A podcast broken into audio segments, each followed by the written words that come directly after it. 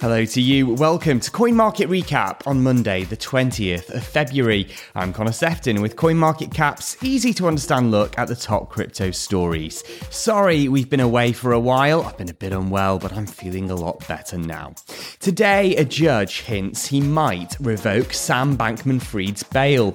Big changes at OpenSea as rival NFT marketplaces gain ground.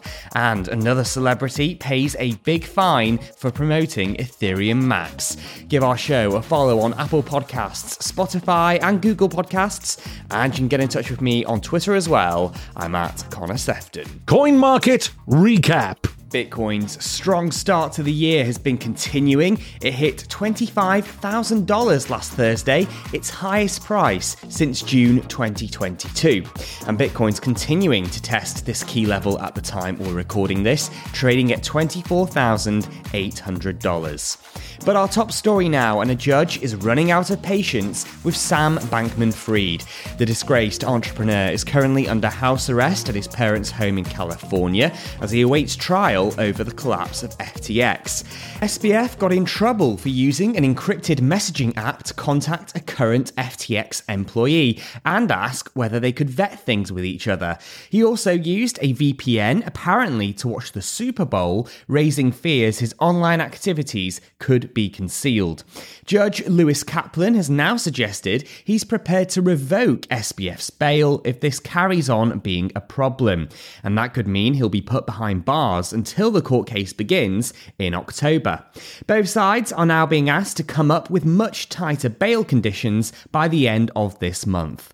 Well, there's plenty of other FTX news to tell you about. The exchange's new management have issued a scam alert after fake debt tokens hit the market amid fears fraudsters may be trying to prey on customers who are owed money. Meanwhile, reports suggest FTX's former head of engineering, Nishad Singh, is planning to plead guilty to criminal charges over his role in the platform's collapse. And a glimmer of good news FTX Japan customers may be allowed to withdraw funds from their accounts by the end of this month. OpenSea has unveiled some big changes as it battles to remain the world's biggest NFT marketplace. The company was charging a 2.5% commission whenever non fungible tokens were sold through its website, but this is now being slashed to zero for a limited time.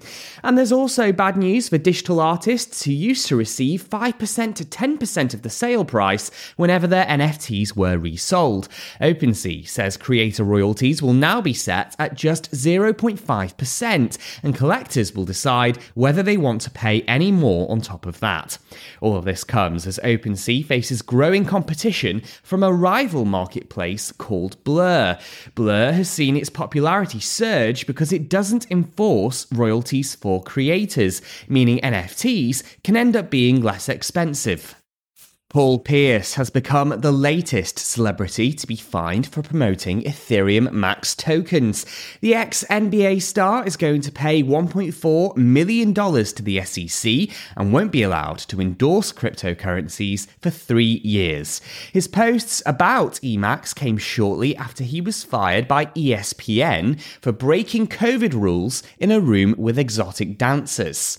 Pierce had claimed that he'd made more money from Ethereum Max than from his TV career, but that wasn't true. And while he said he was planning to buy more Emax tokens, he was actually selling them off behind the scenes. Pierce's penalty is slightly larger than the $1.26 million that Kim Kardashian paid for shilling the same altcoin.